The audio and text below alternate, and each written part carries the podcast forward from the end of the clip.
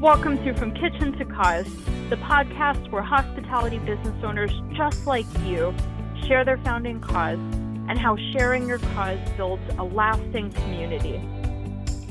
I'm Hillary Barr, your host. Today I'll speak with Doug Hewitt, the co founder of 1951 Coffee in Berkeley, California. 1951 Coffee is on a mission to promote the well being of the refugee community. The 1951 Barista Training Program prepares over 100 refugees per year for successful jobs in the coffee industry. Doug will share how he built a community around supporting refugees. Doug, welcome. On the 1951 Coffee website, it says, We're on a mission with the refugee community and with you. What's the story behind this community that you're building to support refugees? Yeah, so we started uh, 1951 Coffee Company actually in 2015. One of my former coworkers and I, we, we worked together at a refugee resettlement agency called the International Rescue Committee here in the San Francisco Bay Area. And just, you know, having worked trying to help refugees adjust to life here in the United States, my my role at that time was to help refugees get jobs and just saw over and over again there were so many barriers that were kind of facing refugees as they tried to transition into the American workplace that I'd always had this idea of creating a place, a business that would understand the the challenges that refugees face and would create a place where one a refugee could go ahead and get a job um, because one of the most important things for someone to to start in a starting their you know life here in the U.S. is is being able to have a job to meet the economic needs that they will have. And then the second part of that is to be able to, you know, learn English, adjust to culture, and then ultimately be able to build community. And so I really wanted to create a space um, that could do that. So 2015 had an opportunity with this coworker to to start something, to start a cafe. And I, I, I loved working in the coffee industry. I had done that before I was working in refugee resettlement. And so this was a great opportunity to, to kind of marry those two things together. And coffee inherently is, about community. Cafes are community spaces. They're places where people gather. You have people of all walks of life that can pass through the same cafe in a single day. And I thought, what better place to welcome refugees into a new community than in a cafe? When you first opened up 1951 Coffee, so you knew from the beginning that you had this mission. And right. how did you find the balance between creating a sustainable business while also supporting the refugee community? Yeah, so I think that's you know that's a question people ask us a, a lot, and we are a, a nonprofit coffee company. With all of our our goal is for the support of the cafe, the work of the cafe to support the refugees who are working so working in those cafes. And so it was extremely important that, you know, from the very beginning that we put in really strong business practices in place with efficiency of our cost of goods when it comes to, you know, finding out the, the right rent in the right location, making sure all of those things were in place so that we can maximize the benefit to the people who are working in those cafes. And so it's, it's almost like in order to, to reach our mission, we had to have high quality coffee. We had to have high quality standards. We had to have, you know, efficiency within our business so that we can take whatever we are making from the cafes to benefit the individuals who are working there. Tell me a bit more about the barista training program. How does it work? What does it look like on the day to day? And do you have any specific examples from graduates that you'd like to share? Yeah, so we we work uh, outside of our cafe, we actually have another training space. And we offer refugees who are new to the country referred to us by refugee resettlement agencies, people who sometimes a lot of people who've been through our program before are referring their friends and family when they arrive in the country. And we offer two free weeks of barista training in our kind of lab space that we that we use. And that teaches someone all the basics of, you know, brewing coffee in the specialty coffee industry. Um, but we also work on customer service orientation to the American, you know, kind of job community, what it's like working in an American workplace, how do you communicate with your employer, how do you communicate with your coworkers, you know, things like that. And then after someone completes our two-week barista training program, if we have jobs uh, available in our cafes, of course, we would love to bring people immediately to work in our cafes to be able to provide them jobs. But we realized we were able to actually have a larger impact if we partnered with a lot of the coffee companies also operating here in the Bay Area. And so we have about 35 uh, other coffee partners here in the San Francisco Bay Area. And so when people graduate the program, if we don't have spaces in our cafe, we'll contact those other cafes and we'll be like, hey, we have someone who's just graduated the program. You know, you, do you have any openings? If so, what can we do to facilitate, you know, an interview uh, and things like that? So, you know, that's that's actually been a way that we've been able to to grow and expand the coffee industry's reach to supporting the refugee uh, community as well. Is there a specific story that comes to mind of a graduate who was impacted by this program? Yeah, we, we have someone who's working actually as our uh, lead barista right now in our, our flagship location here. And he started with us um, when we first opened our our first cafe in actually 2017. We opened the cafe, and he had gone through our barista training program just a, a month before that. Was one of the first employees in our cafe. But when he arrived in the country, he didn't speak very much English at all. But, you know, with our, our mission being to employ people, we immediately brought him in. I think in most cafes, they would normally have someone, you know, start your first day. It's like, well, we, we will work on getting the coffee skills and, and things like that. But, you know, you'll start at the cash register. But for him, because he didn't speak much English, you know, we're like, okay, we've, you've already been through our barista training program classes. We're going to start you out on the espresso machine. We're going to start you out doing pour overs. And so he was able to immediately use some of the coffee skills that he had already been learning be an effective a part of our team. And then we began to work with him on learning English day in and day out in the cafe, helping him to, um, you know, support from people. So there were a couple of people in our cafe that were also from his home country that could help him on those little, you know, 30 minute, one hour stints that we would have him working at the register. They would just be nearby. They would help him navigate maybe some more tricky customer, you know, interactions or, or things like that. And over time, his English language began to grow he's continued to be, you know, three and a half years later, continued to be an amazing part of our team. He's worked his way up to a senior barista and now a lead barista in our cafe, all just, you know, through the opportunities, you know, that he had to, you know, through our training program, working in our cafe.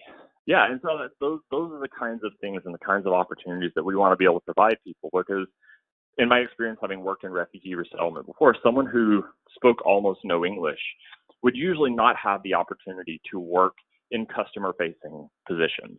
And that usually means that they would, you know, remain in a situation where they wouldn't be able to grow their English. They're working full time. They may not have opportunities to take English classes, but also in his ability to practice his English. It allows him to, you know, kind of be able to see and understand more about what's going on in his community. In a customer facing position, he's also able to connect with the customers, build relationships, build friendships, and become a part of the community as he's growing, as he's adjusting, while he's supporting himself with a job. It sounds like it goes both ways that the refugees who are learning these skills are getting to develop their skills, but also the customers are getting to be part of it and they're getting to help support your staff.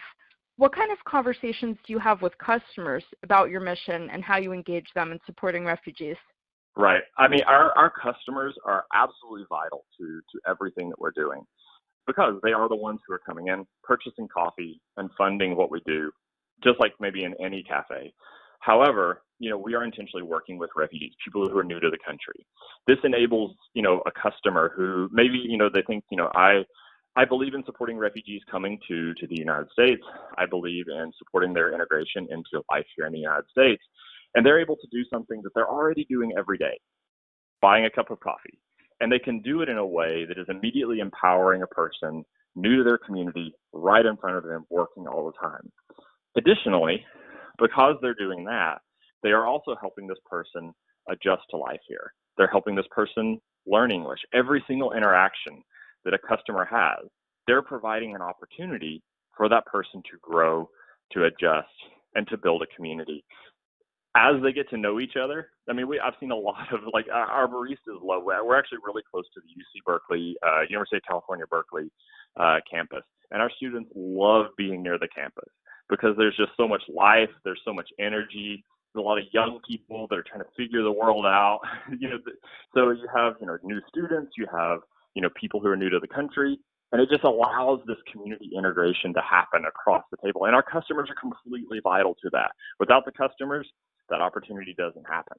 How do your customers learn about what you're doing? Is it just through in person conversations, or do you have any digital channels that you utilize for these conversations?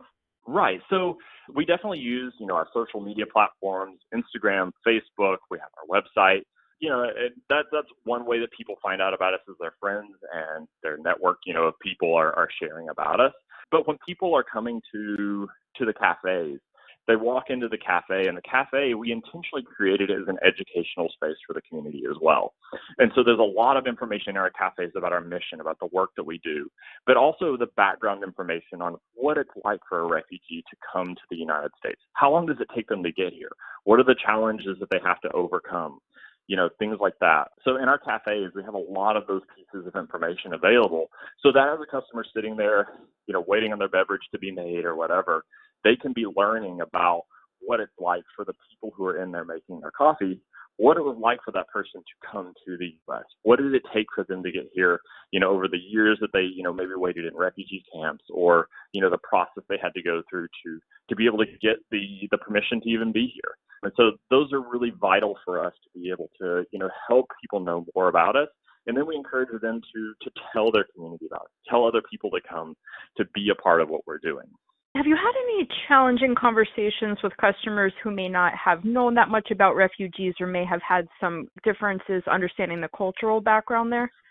Yeah, there have been times. Um, I think sometimes it comes from just a lack of, of familiarity, a lack of understanding. You know, I, even in my own experience, one of the, the first people that I met who, who was a refugee in the United States was actually while I was working uh, at a cafe when I was in graduate school.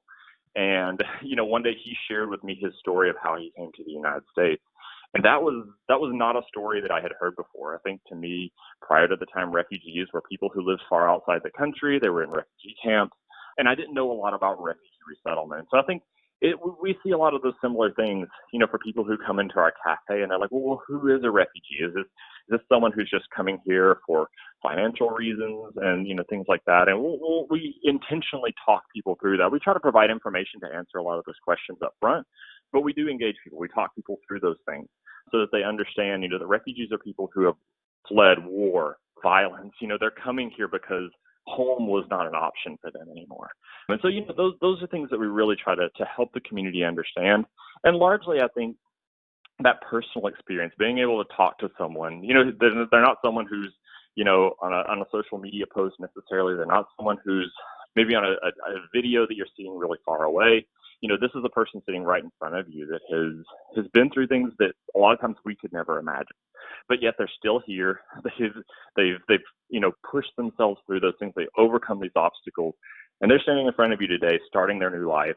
You know, having lived all of that. And so I think that personal connection also kind of changes the way that people think and, and understand when you can see a person that says, no, this is what it took for me to get here. This is real. This is, you know, this is not just something that you're seeing far away.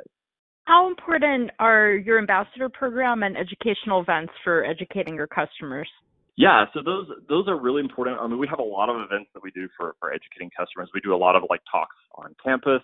We have community events, you know, and it's a little challenging right now during the pandemic to have a lot of events, but those are you know important pieces, you know, for us. But one of the things we actually do in our training class when we have our training classes going on is there's a few moments where we open up our training lab and we allow customers to come in um, as mock customers, and they're getting a free cup of coffee, but they're allowing our first, or they're allowing those baristas going through that training to have their first experience serving American customers.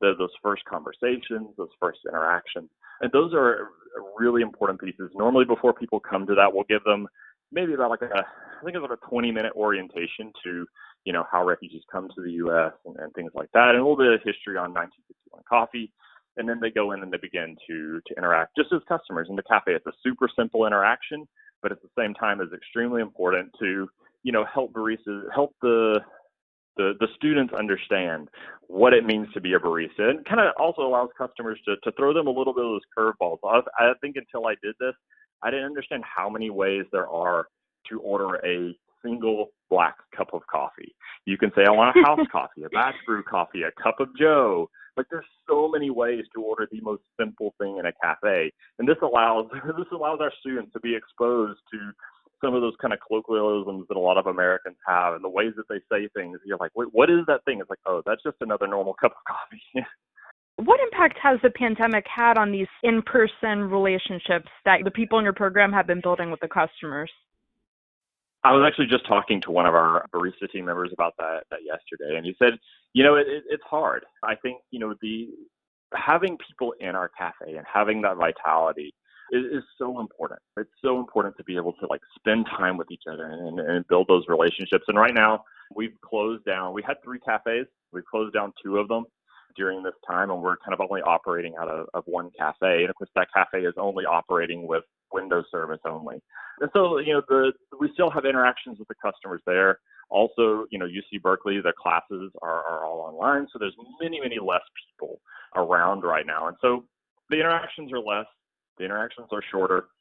Our, our baristas still love it when we see some of our regulars who who are around, you know, coming to the the cafe before the pandemic but we don't, you know, get to have those those longer conversations anymore, those longer interactions. So I think that's that's one of the things that has been impacted. And then, you know, on top of that, I think just the the financial impact of having less customers. I mean, we're down between 75 and, and 80 percent depending on the week from where we would normally be during this time.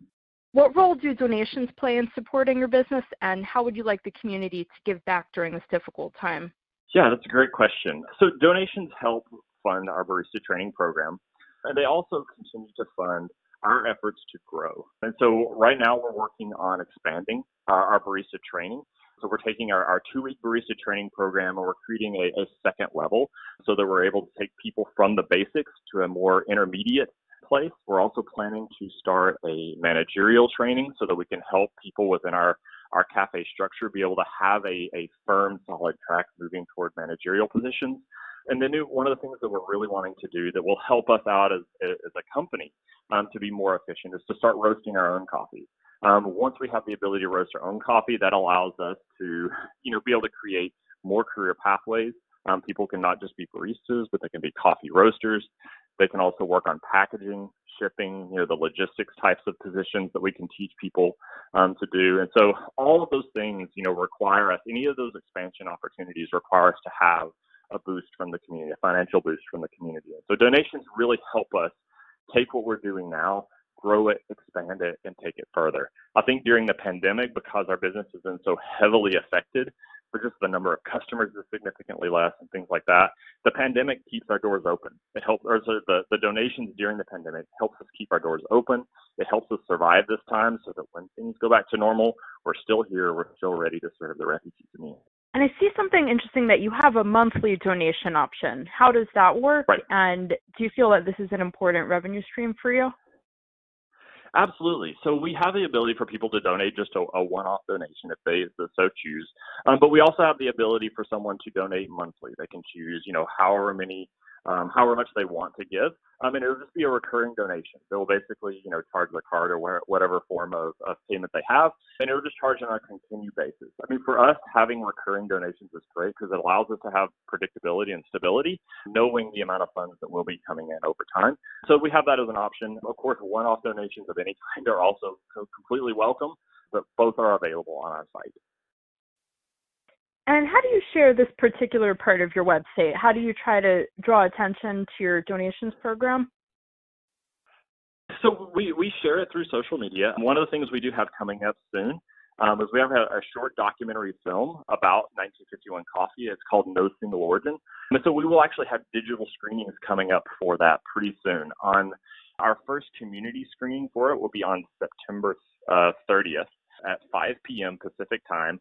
You can find out information about, uh, about that on our website. And that's one of the main ways that we're getting out about who we are, what we're doing, and how donations can support us during this time. Your impact website is also very interesting. Um, I like how you break down into so many different categories how many people you've graduated through your programs, how much capital you've raised to support this.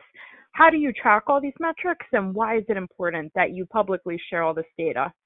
Right. Well, I think first of all, as as a nonprofit organization, I think any nonprofit wants to be able to tell people who are who are working with them and contributing to the, the work that they do.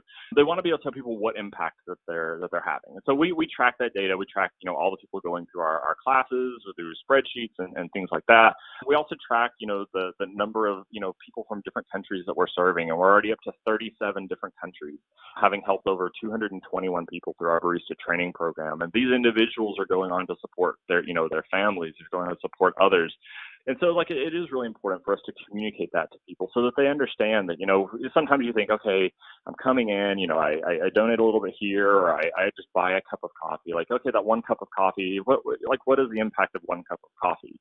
Well, the thing is, over time, buying a cup of coffee day after day, and other people buying a cup of coffee day after day provides a huge support to the refugee community. And I think those are things that I, I, think it's important for us to communicate that to people is how large their impact can be when collective effort doing something as simple as buying a cup of coffee can really change people's lives. You have a background in coffee as well as the refugee organizations.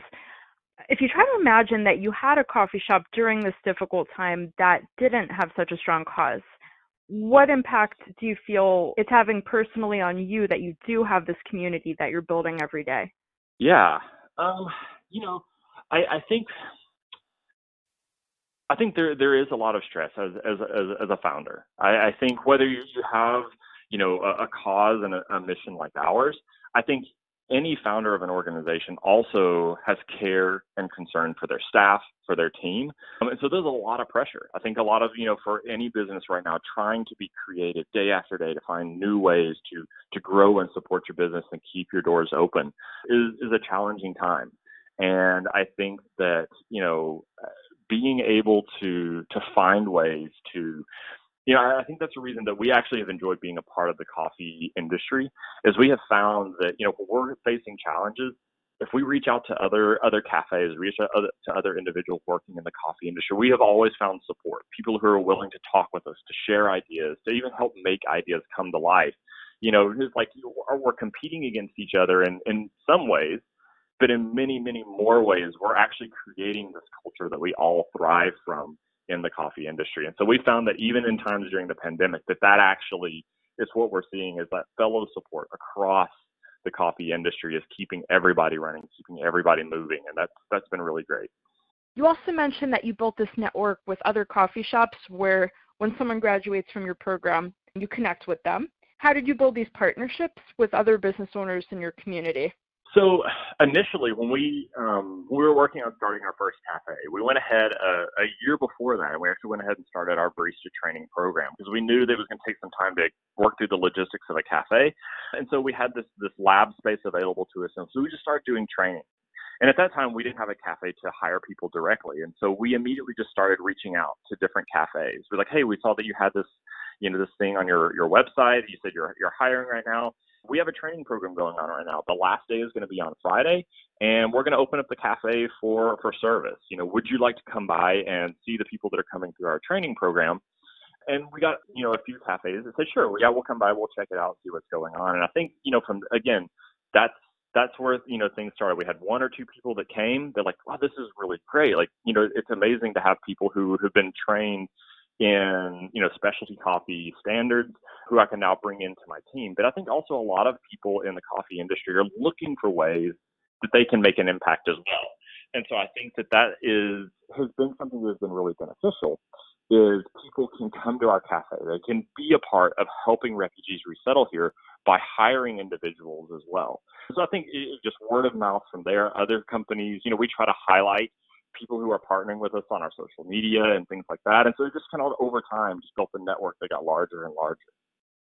What is your vision for your expansion plans? So five, ten years from now, uh, what do you hope that 1951 Coffee is doing? I would love for us to be roasting our own coffee, to be able to have you know those avenues for people to to work in the coffee industry, to be able to just you know strengthen that platform. I think also for us, like I, I mentioned before, to be able to expand our, our training program, to be able to offer different pathways for for people to to to grow. And I think at the same time, you know, we know that like the the model that we have is a model that could be valuable in other cities. Refugees have been resettled for the last 20 years in about 220 cities across the United States. There is coffee all across the United States, and I think ways to find the the general community, the coffee community, to support the refugee community, people who are new to the country. We would love to be able to have ways for this to expand to other places. I think right now, being able to expand our training program, being able to roast our own coffee, makes those types of expansion into other cities, other locations possible. So. My last question for you, Doug, if there is another business owner out there who wants to start a similar program, what would you recommend to them as the first step, and what kind of resources are available that helped you? I think the first thing is look which side of things you have expertise on. Are you a coffee person? That's where your expertise lies, but you don't have as much experience on the cause. You need to find someone who you can partner with on that side. If you're a person with a, a cause in mind and you've worked a lot in that area, and you don't have someone who's who's business minded, you're, or you're not an individual who's business minded, and you you're like, I think this is a great idea. Find someone on the other side who can kind of counterbalance you. And I think that's the biggest thing is the people you partner with, the people that you can build into your network are going to be the most significant thing that you can have because you know that that that is where your business is going to grow and you're gonna, you're going to thrive. I think reaching out to other other businesses that have similar models, maybe in a different context, different time, even if they're not even addressing the same cause that you, that you have, just reach out, learn from them, glean from them, see what you can do. I mean, some of the the biggest questions that we had when we were trying to open our cafe was like, where do we get milk? Where do we get cups? Where do we get you know these simple things that we need in the cafe? We hadn't worked as business managers in the coffee industry before. We had made coffee, we had been baristas, I had been a roaster, but we hadn't run a cafe before. So we had to just reach out to other people and be like, where are you getting this stuff? Can you just tell us that? And a lot of people were more than willing to to help us find those answers to those questions. So I think don't be afraid to ask. Find people that can help you out. Find people that can balance out and, and provide you with the expertise. Thank you for listening to this episode of From Kitchen to Cause. And thank you to our sponsor, OrdaOnline.com, for helping businesses grow by sharing their cause.